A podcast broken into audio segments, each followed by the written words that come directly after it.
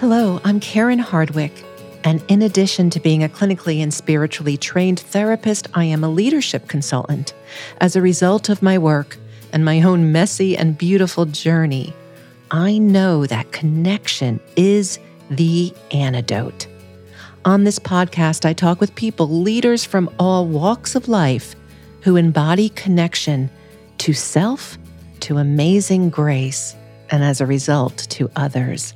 My guests are those who bravely choose true connection, even as they walk through some hard times. They hold their stories and the stories of others lightly and lovingly with authenticity and grace, empathy and gratitude. They are the ones awakening, broken wide open into wholeness. We are all recovering from something, and the sharing of our stories is all about connection not perfection. I have a chair here just for you. We are saving you a seat.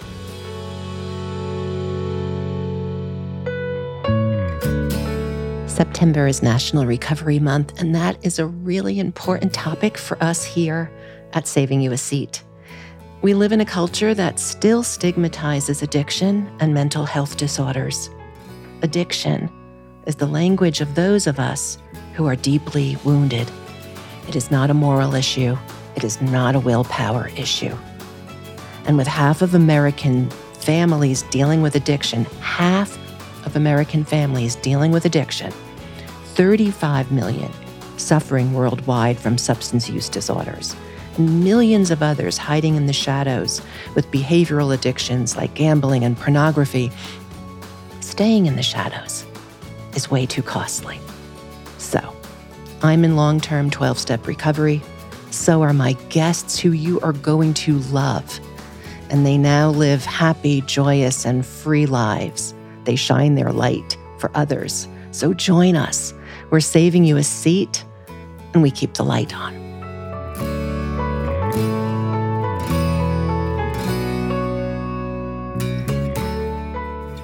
You will be inspired by my real and raw conversation with David Hampton author of After the Miracle, who lets us know that recovery is not for the faint hearted, but for those who truly want to be well. He invites us to see what happens at the intersection of desperation and gratitude.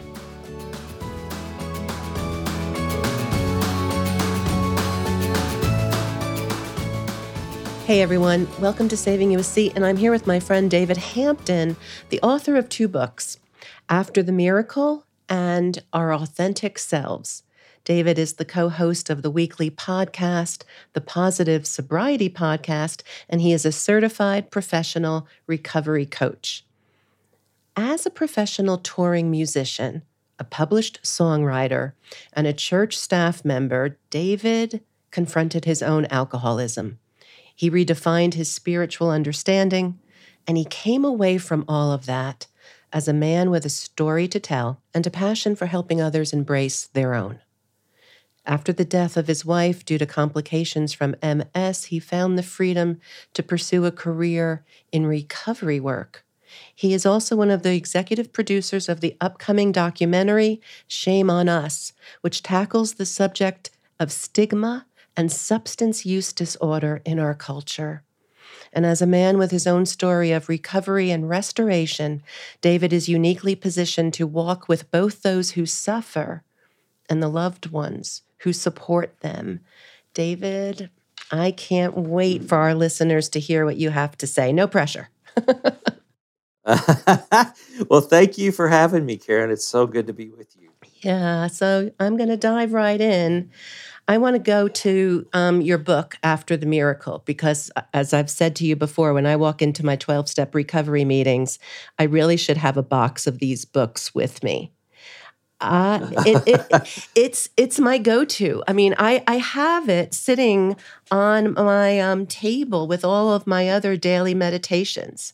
So this book has been so wow. profoundly important to me, and I, I'd like for you to start by talking about how putting down the drugs, the alcohol, whatever the numbing substance is, is just the first step. Like it's it's a brutal, horrific step, but it's just the beginning, right? Yeah. And that's what you write about. Yeah, it is.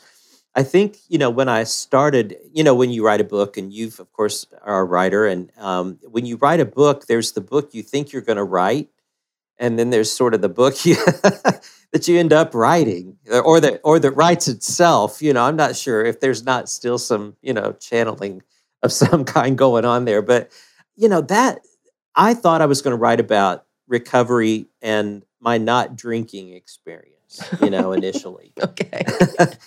and uh, as I began to as I began to dovetail the the things I wanted to share with the reality of my life, especially in that period of time, I realized that what I was writing about was the disruptive nature of sobriety initially, and just how disruptive sobriety is. Because we don't, we you know, we don't lead with that when we help people, when we're trying to help people you know we don't we don't tell them you know we're, we're telling them happy joyous and free and you know all the great uh, things we have that we say in 12 step circles and and they're true but they're a little further down the road you know there's a little bit of a a lag on on experiencing those because when when at least in my own experience and the, a lot of people that I've shared this with and they've shared with me and I see it in my clients all the time this may be the first time the people in your life have encountered you as a sober individual, you know, and you're developing opinions and you have questions and you're looking at things through a pretty clear lens for the first time your beliefs, your values, how your life got to where it is, what you want it to look like from here, who belongs in it and who doesn't. You know, uh, that's disruptive. and um, you know we're telling people you know put it down your life's going to get better things are going to be you know you're you can't believe how much better you're going to you're going to do when you can finally uh, relate to people unencumbered and all of that stuff and that's true that is very true and i'm not selling that short at all but there is a real period of um, i think disruption that comes with recovery that we uh, have to be fair to people to say you know Okay, so this is so so perfect because this is all about that that rigorous self-honesty, right? I mean, this is really the the real deal because I think what happens is we become used to as painful as it is living with addiction. This is what we know. This is the chaos and the havoc that we navigate. This is the pain that we numb these are all the things like it's kind of like living in a constant wood chipper like who wants to do that yeah. right but yeah. we're used yeah. we're used to that and so is the family like we become accustomed to the addictive dance yeah and then when we change that it's like holy crap people are now honest and setting boundaries and holding the line and making health and well-being a priority. And all the rules of right. engagement are changed right? Everything's changed and um yeah. yeah however there's a big difference between abstinence which is putting down the stuff and real recovery like emotional relational, spiritual recovery. That's the that's such hard work. Yeah. Yeah, it is. And it requires trust on so many levels, you know. And I'm not a good truster by nature. uh, I just don't uh, you know, I don't I don't gravitate toward being, you know, I'm not the blind faith guy, you know, by any means. and probably haven't ever been, you know. I, I mean, I, I don't even think I was really that. I didn't. I don't think I took everybody's word for it, even as a kid, you know. Uh, so trust was an, an, issue for me in the first place. But you're right; it's it's um, you know uh, putting things down because we and not knowing what what this will look like, feel like, be like when we don't have bubble wrap all over us. You know. Well, it's the devil we know. I remember my brother saying to me, Karen, not everybody lives in the boiling water that you live in every day and that you've become so used to. Yeah, that's a great way to put it. Right? Like you don't even realize you're in boiling water every day because this yeah, is this absolutely. is right? And I yeah. love I love the metaphor that you use throughout your book because it's so profound for me. You talk about the story Jesus says to the lame man who's on the mat. And Mhm. Jesus's question to that man is so so much the question for all of us, I think, because what he says is, "Do you want to be well?" Right? Am I getting that right? Yeah. So, Yeah, so yeah. talk about that. Do do you want to walk or do you want to be well? Like, there's a big difference here, dude. Mm-hmm. Yeah, you know, I, I I remember the first time, or at least the first time I really paid attention to that story, and thinking that's kind of a jerk thing for Jesus to say. you know, I mean, if Jesus had like one jerk day uh, in his life, they recorded it there. they got it. Well, he pr- he probably deserved it. Like, like just you know, de- based on what he was dealing with, let's cut him some slack. Right? That's right. Yeah, that that is right. Yeah, you got a lot going on. you know, a lot of people to chase chase you down. It's it's a tough gig. Uh, the, but yeah, you know, he comes up to this guy and says, "Do you want to be well?" And I thought, what a weird, what a weird thing to ask somebody. The guy's like, "I've been on this mat." I think it's the guy who you know was by the pool, right? This pool of Bethesda that was supposed to heal people, and everybody would wait for the waters to swirl, and then they would all get in the water, believing that there were you know healing powers there, and they would they would come out and and this man had laid there, I believe it said for 38 years or something. And I think that's a long time to, you know, park your butt at the pool. That's just that's a long that's a long visit. And um to not get in the water, you know, to not make it into the water. And he's got his reasons. Well, you know, I I tried to I tried to, but the people pushed me out of the way. I can never get through the crowd. I can never, you know, he kind of has his his reasons. And as I began to think about that in the context of my own sobriety, that's, you know, that's exactly, you know, well, I'd quit drinking, except, you know, I have to work with these jerky people, or I I have to live in this system at home, or, you know, I have this issue, or I I don't want to confront whatever. And so drinking helps me. But, you know, do you want to be well is more than do you want to walk, you know? And and so I think that, you know, he's he's saying i'm not asking you if you want to walk i'm asking you if you want to be well. And and that's a different question you know? It's like when my sponsor told me you know i'm not asking you if you want to stop drinking i'm asking you if you want to be sober because being sober is going to call out everything about you uh, that you think you already know that isn't working. And um, you know sobriety is going to be a, a shift in your beliefs. We're going to take everything you think you feel, believe, know about yourself, and we're going to put it out there. And you get to sift through this slowly. And, and then we're going to get to this place where sobriety emerges as not drinking. But I'm not asking you if you want to not drink, because I, if that's all we're going to try to accomplish, I can't help you, you know. And I think that that's, I think that's kind of what I'm not trying to speak for Jesus. I'm not his PR person, but um, you know, if, if, he were to answer that, I would expect it would be something like, "Yeah, I'm not asking you if you want to walk," you know. And so, as I unpacked it further, then you know, to the point of the book, I, I wondered what the walk home for these guys was. Both him and like the guy who got lowered through the, um, you know, the hole in the roof, you know, and uh, you know, take up your bed and walk, and everybody cheers, and here he goes and praises God, and that's all great, but I think on the road home, he's coming to some realizations. You know, I, I'm going to have to get a job. Um, I don't need my mom to take care of me anymore. Um, her role is going to be called into question. You know, she's going to have to find a new purpose in life. And, you know, we love the miracles, but the disruption after the miracle is um, that, that's a that's a different conversation Okay. most of the time. Oh my goodness. We have to put that on some kind of a t shirt or a bumper sticker or something because we love the miracles. But, right? But mm-hmm. Yeah, they also invite us to do something differently. Like we have to then be grateful for the miracle and be humbled by the miracle and do our part to keep the miracle going. And man, that's the hard work. That is not for the faint hearted at all right. because that's when we start to sit with our resentment and our patterns of anger or how it's always somebody else's fault.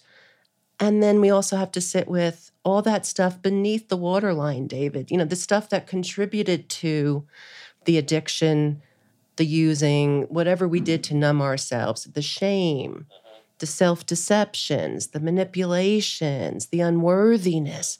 That's, I mean, that's the really hard work. And I think that's why so very many people relapse, is because that's hard work and they're not doing it.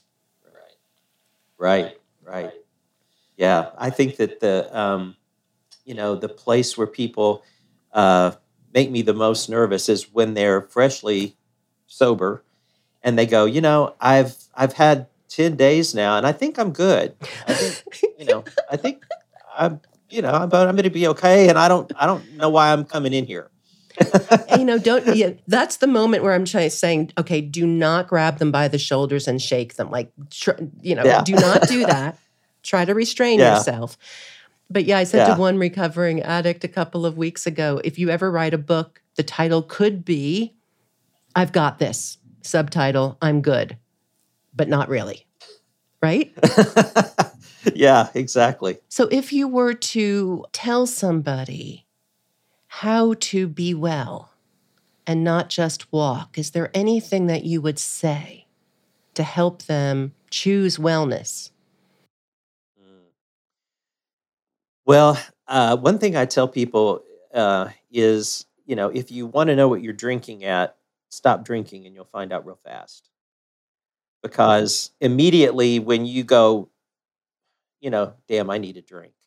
You just had a conversation. You just experienced resentment. You just experienced feeling shame. You just experienced, you know, all these things.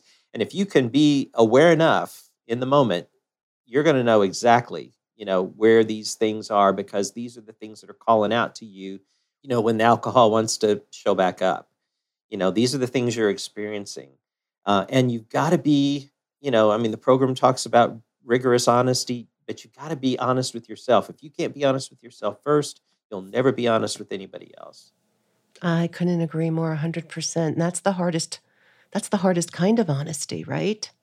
Well, it is because there's all this unflattering stuff. You know, we all we all create this persona, you know, to survive.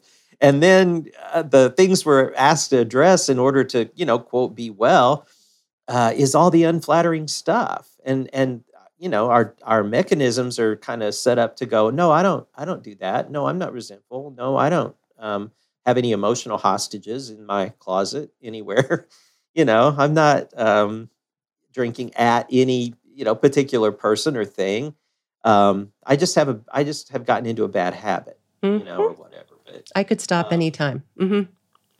yeah mm-hmm. yeah mm-hmm. yeah and the family members right i mean the the layers of resentment, fear, anger, shame that the family members have just mirrors exactly what's going on with the person suffering with the substance use disorder. I mean, just completely. The whole fa- I was on my way to a mm. very intense therapeutic session around family addiction. And I walked into my garage, and out of the corner of my eye, David, I saw a bird trapped in the blinds on the window in the garage. And I am really squeamish around these kinds of things. And he was all tangled up in the blind, and he was tapping his head against the window pane of the garage. Now, the garage door was open, but that was not where he was focused on getting out. Like, that was not the way out for him. He's tapping his head against the window frantically. He was never going to get out that way. And he was all tangled up in this blind. So I went over. Again, this is not my forte. I lifted the blind off of him. And then a friend of mine who was with me very gently, but it took a very long time for both of us working together to get the bird to realize that he could fly out the garage. And eventually he did, but it was a it was an arduous process. And then I looked at my friend and I said, "You know, this is no coincidence. I am headed to this family intensive session and this bird symbolizes the disease. Here we are trapped we keep doing the same thing over and over again. Someone is showing us the way out and we're ignoring it. and it was with that that I was able to go to the session with just just a with a gentle sense of God is working because that was a real God thing in the moment. And also just how important it was to just keep showing people the way out by doing the right thing and by role modeling that, doing our own work instead of telling them what to do. All we can do is guide, like we can't fix it, right? So it's just right. such a powerful symbolism of the wreckage of the disease because this bird was determined to keep doing the same thing and expect a different result. Yeah, exactly. Yeah. That's a great, great picture. I love that analogy. Um, and that I appreciate you sharing that experience because I think that's that's what we're doing and and I think it, it exhausts the people around us watching us do that. You know, I mean, I, I probably quit drinking 79 times, you know, in front of everybody. And, and I always felt the need to, you know, make big pronouncements and promises and blow trumpets and, you know, uh, and I, you know, and I couldn't understand why around time 53 they quit buying into it, you know, and, um, and it exhausts them. You know, I remember my daughter who was, when I, when I did get sober and she was about 15 and she, she said, Look, do it, don't do it, whatever, you know. Um, and and you know, her buy-in was like, I I'm not going to invest myself in this anymore. So we do. It exhausts everybody. And um, how do family members know that an addict is lying? Their lips are moving. Yeah, exactly. Right. Yeah. Yeah. Yeah. The, yeah. the roller coaster ride for the family of hope like, oh, this is going to be it. They're getting it. Thank you, God. Okay. And then the coming down and the disappointment and the fear. But, but it really is this constant roller coaster, this pleading with. And so, you know, I talk a lot about how if nothing changes, if nothing changes, the family members have to also do something incredibly brave and different the intention is right. You know, we think we're loving them, we think we're helping, we think we're rescuing. But really, what we're doing is we're inviting the disease for tea. We're saying, come on, sit down right here next to me. I'm going to help you, the disease, stay alive by enabling and rescuing and stopping the person from experiencing the consequences. It's so counterintuitive what the family has to do. Yeah, yeah and the you know don't talk don't trust don't feel rules that people adopt in those situations because they can't afford to you know emotionally and and in the moment i you know I, at least i remember that i was so focused on me that it took me a long time to realize that was the experience that my family was having you know i thought they were just impatient unsupportive, you know? Uh, you know, I was talking to some executives last week who also are seeing such addictive behaviors in the workplace. You know, people who might have an addiction to drugs or alcohol, but they certainly have an addiction to the other process, the process addictions, you know, whether it be yeah. work exercise, porn, shopping, all those other things that can serve as much of a numbing factor and create just as much havoc in in so very many relational and emotional ways. So there's a lot of like dishonesty and blaming in the workplace as a result of people not being able to own their stuff. So we, we're living in such an epidemic of numbing and distracting, mm-hmm. right? Yeah. Yeah. Yeah. We are and and we've got so many ways to do it now. You know, I mean, we've got the Library of Congress in our pocket, you know, practically on our cell phone and we can access anything we want to know anywhere. Um, but somewhere we got the idea that I needed to know what you had for breakfast. As if you cared. You know, As if you cared. As if I cared because I never cared before. But now that I can know that, somehow I'm going to devote 20 minutes in the morning to looking at that. right. And what does that say about, you know, the, the um, philosopher Pascal says that all human misery comes from a human being's inability to sit alone with themselves in a room. Mm, yeah, yeah. And social media has said, I am going to make sure you never learn to sit with yourself alone in a room. Because you can always pick up that device and be distracted by somebody else's life. And what an addictive pull that is yeah. for us. Yeah. And it and it creates eh, or at least exacerbates our perpetual dissatisfaction and comparative thinking you know and if i get into deep comparative thinking it's my grease slide to depression you know because everybody's got this great life. I mean look at all their pictures on social media. Look at the white outfits on the beach you know? I mean everybody's you know everybody behaved long enough to take the picture. I bet they all get along you know? Um, but the the comparative thinking is just is huge. I, I read this um, quote uh, there's a there's a book out called The Devil in Blue Suede Shoes. Uh, and it's several years old, but it's about, I think it's about advertising, actually. And um, the guy said the, the way we advertise now, you know, when, when I grew up, it was, you know, three channels on TV and you held up the white sock and the whiter sock and you wanted the detergent that got you the whiter sock, you know. So that's how you bought your detergent. So he said it's about what's not what's right with the product, it's about what's wrong with the consumer. And he said, that's what we target. Because he said, Starbucks doesn't make the best coffee in the world. You know, I mean, and they never claim to. They're selling you an experience. And uh, you feel a little hipper and a little more connected and a little more whatever, paying that extra dollar and being in that atmosphere. And he said, that's what put them on the map. So I think our perpetual dissatisfaction is also at the root of our, our addiction, you know, because I believe that everybody else is getting something that I'm not, you know, in this sort of uh, isolation that that comes with all that yeah. too. Yeah, it just exacerbates. I love that, David, and I hate that. I love it because it's yeah. so true, and I hate it that it's so true.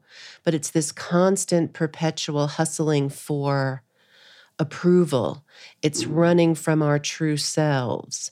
It's believing that there's something outside of ourselves that's going to make us happy, good, whatever that is. And I, you know, I don't know of any other way to um, heal and awaken and live a life that's truer to myself than going deep inside.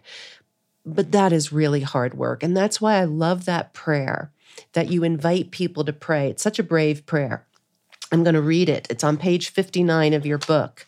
And you say the harder prayer to pray addresses how we got on the mat. So, going back to the story about Jesus, how we got on the mat in the first place.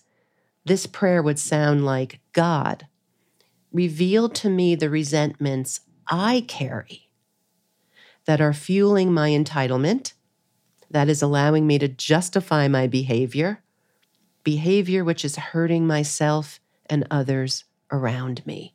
Okay, that is one hell of a brave prayer. well, and and you better mean it because it'll he'll take you up on it. Trust you me. You better mean it. Like, okay, here yeah. we go now. Here we go. The yeah, gloves are yeah. off. You've asked for it. That's right. Don't light the fuse if you can't get get away fast enough. so I love that prayer and I pray it. Now, sometimes I go kicking and screaming into praying it, but that that's where the freedom is. That there is nothing outside of myself that's going to give me that peace. Yeah. I've got to go inside. Yeah. yeah. Yeah. So I really want our readers, or not our readers, I want them to read the book. That's probably what I'm thinking. I want everybody to read After the Miracle, because even if there's not addiction, in their lives, which I find it hard to believe because I think we're all recovering from something. There's something in the family, something. I want everybody to read your book. I want people to be able to find you. But before I do, I want to ask you the question I ask everybody. If you could have a conversation with anybody, invite them to have a seat, save a seat for them, who would that be? Well, this is this may make you laugh because uh, here we are on this, uh, you know, these deep, great, wonderful insights we've been talking about back and forth that we've come to in our in our lives. You know, I'd love to be noble and say somebody like Jesus or the Dalai Lama or the Buddha or you know whatever, but you know who really fascinates the crap out of me, and I would love an hour with her, Dolly Parton. I get that. I would sit in and listen to her for an hour you know, she's, I mean, just entertaining. I mean, you know, I heard her say recently, you know, somebody asked her how long it took her to do her hair, and she said, I don't know, I'm never there. um, but, but here's the thing I think she's incredibly smart and incredibly, not just talented, but incredibly smart. And not just with business, I mean, she has to be a business whiz to, you know, accomplish the things she has and stay in this business as long as she has. But I think that for me, the thing that fascinates me about her is that she has, you know, we always talk we always talk about creating personas, you know, and and and she's bought in. I mean, she's she's full on in this in this thing that she's created, you know, and I believe it is her in a in a strong way. I mean, I believe she is what she presents to us in all the, you know, with all the glitz and glamour that goes with it. But the thing that fascinates me is I'd love to know like what her moments were in her life where she integrated the the authenticity of herself along with coming to terms with the fact that she was going to live out her life in this particular way in this role you know in this persona that is her um, and how that all got integrated in her in her psyche that still allows her to be a healthy human being and i don't know that that there's something about all that that working together, it just fascinates me. She is so consistent and she has managed to stay outside of any scandal. And I don't think that she's ever presented herself as perfect or having all the answers, but she's as I, I believe as wise as she as they come when it comes to being authentic. I think she is I've heard from people who know her, like who are behind the scenes, that mm-hmm. what you see is what you get. So I yeah. get that. I get that why you'd yeah. want to have a conversation with her. So where can our listeners find you? Well, my website is David Hampton CPRC for Certified Professional Recovery Coach, davidhamptoncprc.com.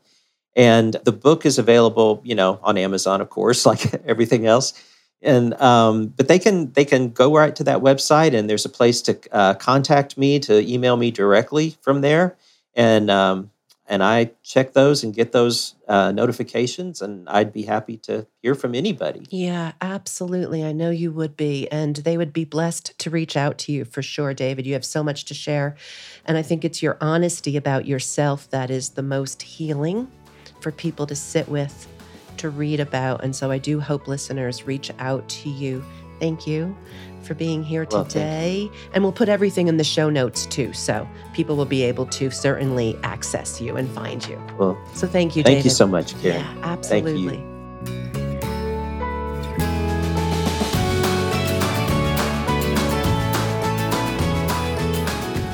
Your listening means so much, so please hit the subscribe button and join us for the next episode. To tune into the power of connection and transform your life at home and at work, please also get my book, The Connected Leader. It is available on Amazon and all online book retailers. And visit our page, connectedleaderbook.com. Stay connected.